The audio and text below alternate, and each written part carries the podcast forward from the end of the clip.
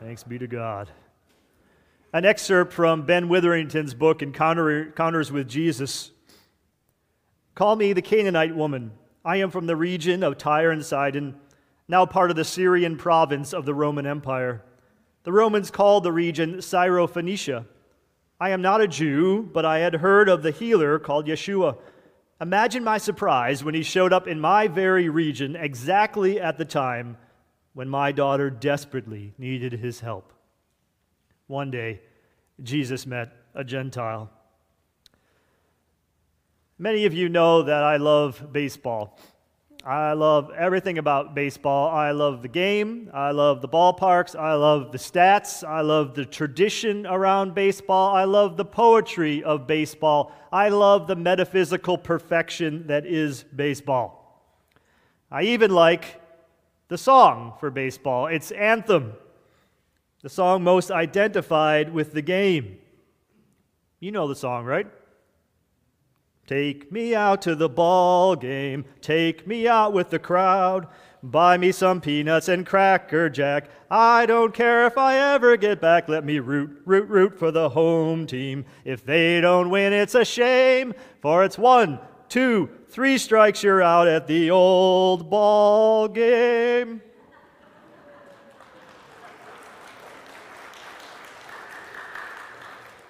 This is why I'm not the choir director.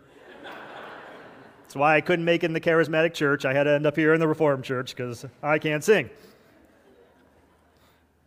But think about that line. It's 1, 2, 3 strikes, you're out. Do you see the metaphysical perfection in that? 3 strikes, you're out. Not 2, not 4, 3. And there's something perfect about threes, right? This is Trinity Sunday, obviously. The Trinity, 3. The 3 points to a triangle, 3 laws of thermodynamics. There might be 4, I don't know. The physicists, don't yell at me, but 3 laws of thermodynamics, 3 points to a sermon, right? And in biblical interpretation, there's this thing called the law of threes, and that is, in the Bible, a very common feature is to find a story, and when the story is told, it's told in threes. It's like a pattern where you expect it. Consider one example, the Good Samaritan, right? Who comes along? First a priest, then a Levite, and then the Good Samaritan. 3. Perfect story. And there is a sense in hearing those stories, if you were part of the audience, you would be geared up and ready for the punchline to come at 3, right? First one comes, second one comes, boom. The third one is where the punchline is. Just like baseball. 3 strikes and you're out. But what's so intriguing about our text this morning is that when Jesus met this Gentile, that law of threes is broken in the Scripture. The unexpected happens in this text. So this morning, in our time together, I want to look at this text and try to figure out why was that law broken here? And what does that tell us about God and ourselves? And the way I want to look at the text is kind of like an at-bat in baseball. I want to look at it pitch by pitch, or, if you will, strike by strike. And I want to acknowledge the work of Frances Taylor Gensch in her book, Back to the Well, which kind of inspired and gave me the kind of this inspirational framework for the sermon and some of its content as well. I want to acknowledge her work. So let's look at this. Let's look here at the first pitch. Now, before we do that, I want to do a little bit of background, a couple of details about the background and circumstances of our text, particularly relating to the background of the woman and the geography. The background of the woman and the geography. And the reason I want to do this is because I think if we grasp these two things, a little of this background, it'll help us better understand what can be a kind of a difficult text to get our hands around normally. So let's look at a couple of pieces of background. First, the background of the woman herself. What do we know about her? Well, what does Matthew tell us? He tells us this. Just then, a Canaanite woman from that region came out and started shouting. Now, clearly Matthew is telling us this is a non-Jewish person, right? This is a Gentile that Jesus is dealing with. But by referring to her as a Canaanite, that is really odd. It's unusual language because there were no Canaanites around anymore. They were those Old Testament people, if you remember in the Exodus and the conquest of Canaan, right? These were the people, the bad people, that had to be driven out of the land of promise, the Canaanites of the Old Testament. It's a very Old Testament idea. And to refer to this woman in the first century as a Canaanite is just kind of historically out of place. One commentator noted it would be akin to someone today in the 21st century referring to someone from Denmark as a Viking, right? It's out of place, it's out of time, but yet Matthew does it. Why does he do it? Because he's writing to primarily a Jewish audience, right? And what's the worst possible thing that you can conceive of as in a Jewish audience? It would be a Canaanite. They are the really bad, the worst of the Gentiles. So Matthew is setting this up with maximum prejudice. He wants them to view this woman as the one wearing the black hat, as the villain. He fills it with prejudice. Not only is she a Gentile, but she's a Gentile of the Gentiles. She is the worst of them. She is a Canaanite, a pagan, an ethnic and religious outsider. She is the enemy. He tells us that right at the beginning. A Canaanite woman. The second piece of background relates to the geography. Just prior to this text, Jesus was down in Jerusalem and he was battling with the Pharisees, and then he goes up north of Galilee to this region known as Tyre and Sidon. If you put up that map for a moment, that might give us a little bit of help here. And if you can see there, in the central area, we have Galilee with the blue arrow there. And then up north and coastal, we have these two cities, Tyre and Sidon, in that area of Phoenicia. And this is important for us to know. It tells us a couple things. First, Jesus is moving away from Jerusalem, right? He's going up into Gentile territory or near Gentile territory. It's not clear whether Jesus goes into the Gentile territory or she comes into his territory, in the Jewish territory. I think it's the latter. The scripture speaks about her approaching. I think she comes into Jewish territory. But anyways, he's going up into this area of Tyre and Sidon, which is clearly near a pagan Gentile territory. And what's important to know about the territory she came from is that it was really prosperous. Tyre and Sidon was a rich area. It was also a very kind of, the word for it then would be, it was very Hellenized. That is, it imbibed and embodied the best of Greek culture in it, right? Where the Jews were resistant to outside culture, whether it be Roman or Greek, here they embraced it entirely. They were sophisticated, wealthy, prosperous people in Tyre and Sidon. In fact, Galilee served as the breadbasket, if you will, for Tyre and Sidon. They relied on Galilee and the Jews for their bread. That was really the breadbasket of the area. And in some ways, it's not hard for us to think about the dynamics here, because it wouldn't be all that different than thinking about someone on the coast, right? Somebody from L.A. and San Francisco, that's Sidon and Tyre, right? And Galilee and the Jews there were kind of viewed as the flyover states, the rednecks. They were the people from Ohio and Nebraska, right? These are from Kansas, people who fed. That's how they viewed each other. That's kind of the dynamic that was going on in this, and that cueing us into that geography is important. And why this is important for this text is we often think of any interchange between Jesus and someone else where Jesus is in the power position, right? He's male, he's Jewish, he's the Lord. But it could be very possible, and I think it is true, that in this case, this woman was not poor, and she was not the one in a marginalized situation, but rather she held a certain level of power. She perhaps looked down upon the Galileans, which would have been very typical of people from Tyre and Sidon. So in this exchange, she may be coming in, looking at Jesus and the boys there, the disciples, as a bunch of rednecks from Galilee. And she was this prosperous, Hellenized, sophisticated, educated person from Tyre and Sidon. Now, as I paint that picture, I want to acknowledge that there is a great debate about that. Some commentators think she's this poor woman, marginalized and kind of in a struggling situation. But there's a lot of good reason, a lot of good commentaries, and I believe it based on the fact that she's referred herself as a Greek in Mark's gospel because she was so Hellenized. She's from a wealthy area. I think she is a wealthy, educated, sophisticated outsider, prone to thinking that Jews are lesser than her, particularly of the Galilean variety, and she enters into Jesus' territory. I think that's the picture here. I could be wrong, but I think that's what it is based on my research. So here she comes. You can take that map down. So here comes this wealthy, sophisticated, educated outsider from Tyre and Sidon who bursts on the scene, and on top of that, she's really loud.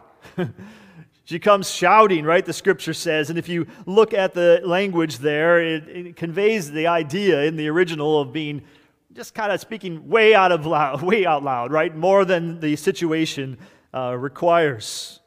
Matthew says, just then a Canaanite woman from that region came out and started shouting. So think about that picture.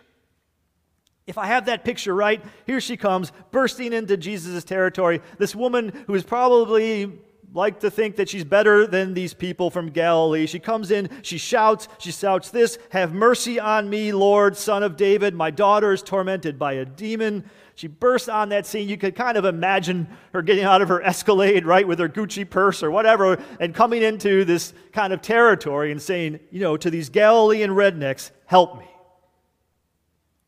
And so she takes a swing. And she does it for good reason, right? She has a daughter who's ill and she needs help. And so she comes, she heard about this Jesus. She comes to him pleading for help. And what does Jesus do when she asks for help? Of course, he has compassion on her. This is Jesus, right? So he healed her daughter. Story's over. Sermon ends. Amen. That's not what happens, is it? What does he do? He totally ignores her. He gives her the cold shoulder. Verse 23, but he, that is Jesus, did not answer her at all. Swing and a miss. Strike one.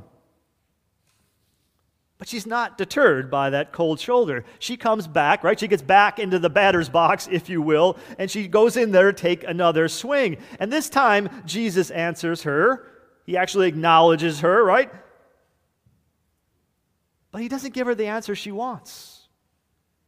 Verse 24, this is what Jesus says in the second response. He says, "I was sent only to the lost sheep of the house of Israel."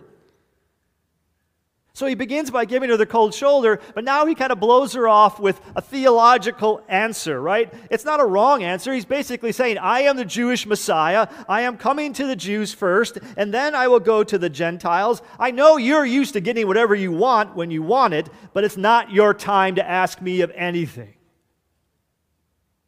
And Jesus had told his own disciples, don't go into the Gentile territories. Don't take the gospel there yet. Matthew 10, verses 5 and 6. Go rather to the lost sheep of the house of Israel. So there was an order here. Step one, gospel comes to Israel. Step two, only after that happens is it go to the Gentiles. But this loud, well-educated, upper-class, privileged Gentile comes in from the coast, demanding that everything be changed for her. You might picture her a little bit like a first-century Karen. I mean it, yeah. Or a little bit like those people in that college admissions scandal, right? Yeah, we know there's rules and there's an order, but you know, we're different than the other people. And so she comes and she demands something that Jesus says is out of order, and basically, here we go. She says, swing and a miss, strike two. Two strikes. She's down 0-2, right? One strike left and she's out. Now maybe at this point you're thinking, Jesus is being really hard on this Gentile woman. I mean, she does have a daughter with a problem. What is going on here? Well, if you feel that way, it's only going to get worse. Because here's what happens next. The woman is undeterred by the cold shoulder. She's undeterred by the theological blow-off that Jesus gives her, and she gets into the batter's box again for a third pitch. Verse 25, but she came and knelt before him, getting up in his face, right, saying, Lord, help me. And then Jesus rears back, and he hurls the cheddar, right? He gives her the high heat, a brushback pitch, a high and inside. He gives her basically what is an insult, dare I say it, an ethnic slur. Verse 26, Jesus answered, right? She's at his feet. She's kneeling before him. Lord, help me. He says this, it is not fair to take the children's food and throw it to the dogs. You caught that, right? He referred to the woman as a dog. Jesus gets canceled. He can't delete that tweet, right? It's right there in the scriptures. He called her a dog. Now, in our culture, we love dogs. We spend an inordinate amount of money on dogs. It's crazy how much money we spend on dogs. We knit them sweaters. We feed them organic food, right? We do all this thing for them. The worst thing is we walk around with those little baggies, you know. This is why I will not have a dog. Because if you came from outer space and you landed here and you saw that moment, what would you think the higher creature is? We love dogs, but even in our dog-loving culture that we have, right, to call someone a dog is still an insult, right? No one wants to be called a dog even today, and in Jesus' day, it was even worse to be called a dog. The only thing worse than a dog in that society was a pig. But Jesus calls her a dog. Now, that very fact that our Lord and Savior used what we could argue is an ethnic slur leads to a level of cognitive dissonance in and among biblical scholars, Christians themselves. You know, how can this be true? And so they've gone through a lot of ways of trying to explain it to get Jesus off the hook. One of them, they explain it by saying, well, it's not an authentic Jesus story. It wasn't real, right? It was something that later Christians added to the Scriptures. I find that the least persuasive just by the obvious fact. Why would later Christians want to put in a story in the Bible that represented Jesus in what would be considered perhaps a negative light? That doesn't make any sense at all. So I don't buy that one. Other scholars say, well, he used the diminutive form of the word. He wasn't really calling her a dog. He was calling her a little puppy. I'm serious. People make this argument. Just a cute little puppy. No. Okay, look. This is still, calling somebody a small dog, still not any better than calling them a dog. Or, you know, it's still an insult. Other people just say, here's Jesus' humanity. Here's Jesus on a bad day, right? She caught him at a bad moment. One scholar describes it as seeing Jesus caught with his compassion down. This was just a bad day, and we're seeing the humanity of Jesus Christ here. I don't really find any of those entirely satisfying to me. And I think perhaps the only way I can make sense of all of this is by going back to that power differential I mentioned between Tyre and Sidon and Galilee, between this woman and the Galileans. In this story, if my interpretation is correct about it, the Gentile woman is the privileged person. She is likely profited off of the Galileans, likely taken bread out of the mouth of poor Jewish people. One scholar puts it this way, the economically stronger Tyrians probably often took bread out of the mouths of the Jewish rural population when they used their superior financial means to buy up the grain supply in the countryside. Think about that. That same scholar suggests that what Jesus was really saying is something like this, first let the poor people in the Jewish rural areas be satisfied, for it is not good to take poor people's food and throw it to the rich Gentiles in the cities. I think that's probably right. So I think Jesus really said it, I think he really meant it, and dare I say it, I think she really deserved it. But however you come to it, it is clear that that response is strike three. That's another no. And it's three strikes and you're out, right? The cold shoulder, the theological blow-off, the insult, she's missed three times, she is out. But here's where the law is broken. Here's the extraordinary thing about our text, right? After receiving all of those things from Jesus, I mean, come on. She's got the cold shoulder, the theological blow-off, the insult. What does this woman do? She dusts herself off, right? She gets up from the knockdown pitch, and she enters the batter box again, and she replies to Jesus' insult in this way, verse 27, "Yes, Lord, yet even the dogs eat the crumbs that fall from their master's table." I love that moment. I wish I could have been in the room or wherever this happened in that moment. I have to imagine a few jaws dropped, right? What a response.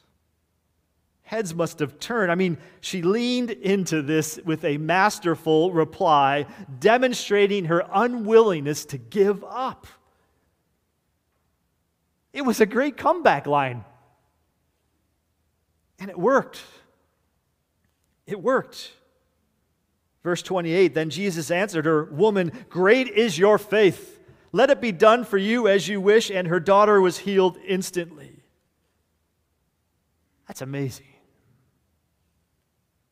Now, if we buy the idea, the interpretation I'm giving you, that she's from this upper-class, well-educated, coastal elite kind of person who benefited from the labors of the Galileans and looked down upon them, then maybe this is that moment that she stopped thinking of herself as better than other people, where she put herself beneath them. "Yes, Lord, yes, even the dogs eat the crumbs that fall from their master's table." She's saying to him, "I'll take the insult, I'll own it, maybe I even deserve it, and I will even take the leftovers. I just want some." Sharon Ring writes this. She writes, "Her reply," the woman's reply here, "relinquishes the place of privilege and moves her into the place of receiving only what is left over, the place where the poor of the region have always been." She humbles herself in that moment before God, and God loves when we humble ourselves. He rewards that. And He rewarded it in her. "Woman, great is your faith. Let it be done for you as you wish." And her daughter was healed instantly. She had 3 strikes against her. She was out, but then she knocked it out of the park. This story breaks all the rules. What an extraordinary piece of Scripture. So what do we learn from this, folks? What are the lessons here for us? Let me briefly suggest 3 lessons, 3 points of application from this. The first lesson here, I think, is a lesson for privileged people. This text is primarily redemptive historical. It's primarily about this idea, as Heidi mentioned in the sermon, about the Gentile inclusion. This was kind of a first fruits of what was going to explode after Pentecost, the Gentile inclusion. That's true.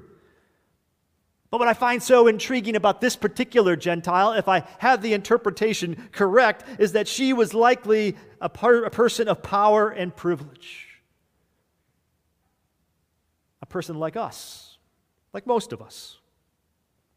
And if that's the case, then one of the ancillary lessons we can draw from this text is that when you are privileged and you are encountering those who are less privileged, you might benefit from recognizing your privilege, displaying a little humility, and maybe even enduring an insult. That's kind of what happened here. I remember my first year in law school. You go to law school. It's so different than college because you get a lot of feedback, but in law school you go your whole first semester and you don't get any tests. It's basically like you take a final at the end and no one knows how they're doing and everybody's kind of lost and scared. What's going on? Do I get this? Do I don't get this? And I remember those early on days. Everybody's stressed out. The whole class, the student body, the first years, the 1Ls. And early on, we learned that there was a special group gathered where minority students in the school were getting private meetings with the professors for additional study time, for extra help. And I remember that causing a little bit of ruckus on the campus, among the students, why is this seems unfair, why is this being done for some and not for others? And to be honest with you, I felt that way too. I was lost. I was floundering on. How am I doing? I wish I had this kind of opportunity. But later on, I got it. I got it once I could, This is back in 1991, so like being woke in 1991 meant you didn't fall asleep in class. You know, it was a different world. But later on in life, I got it, right? I got it when I started thinking about all the privileges that I've had in my life. Perhaps maybe they didn't in theirs. And so sometimes we just need to humble ourselves. And in some ways, Jesus and those boys from Galilee make this woman come to terms with her privilege. I think that's part of what's going on in this dynamic. And she does it, and she gets it, and God likes it and rewards her for it. And I think that's a good thing for us to keep in mind in our lives, particularly when we may deal with people who are less privileged than ourselves. Second, I think there's a lesson here for those who are down 0-2. Those who are down 0-2. We have that saying about people, right? That person has 2 strikes against them. And sometimes that happens in life, whether through our bad choices or just the hand we got dealt out in life. We enter into the box, if you will, with an 0-2 count. 0 balls, 2 strikes. And a lot of people feel that way about their lives. As a pastor, I meet a lot of people who feel that way, even with their relationship with God. It's 0-2, I'm in the hole, what chance do I have? If you look at the statistics, if you're 0-2 and an 0-2 count as a batter, your batting average is somewhere between 157 to 177. There's not a lot of chance for success. It's 0-2, you're likely to strike out. And some people feel that way about life. They feel that way about how God looks at them. But one of the good news in this text, part of the good news here, is that we have that rule broken. With God, you get more than 3 strikes. That's what this woman got in this story. The gospel breaks the rules. It breaks the laws of all that we can think of. It doesn't act like we act towards people. God is loving, and He's open, and He takes people in these situations. Even when you're down 0-2. Everything the Father gives me will come to me, Jesus says, and anyone who comes to me I will never drive away. With the gospel, you get more than 3 strikes. And that's good news.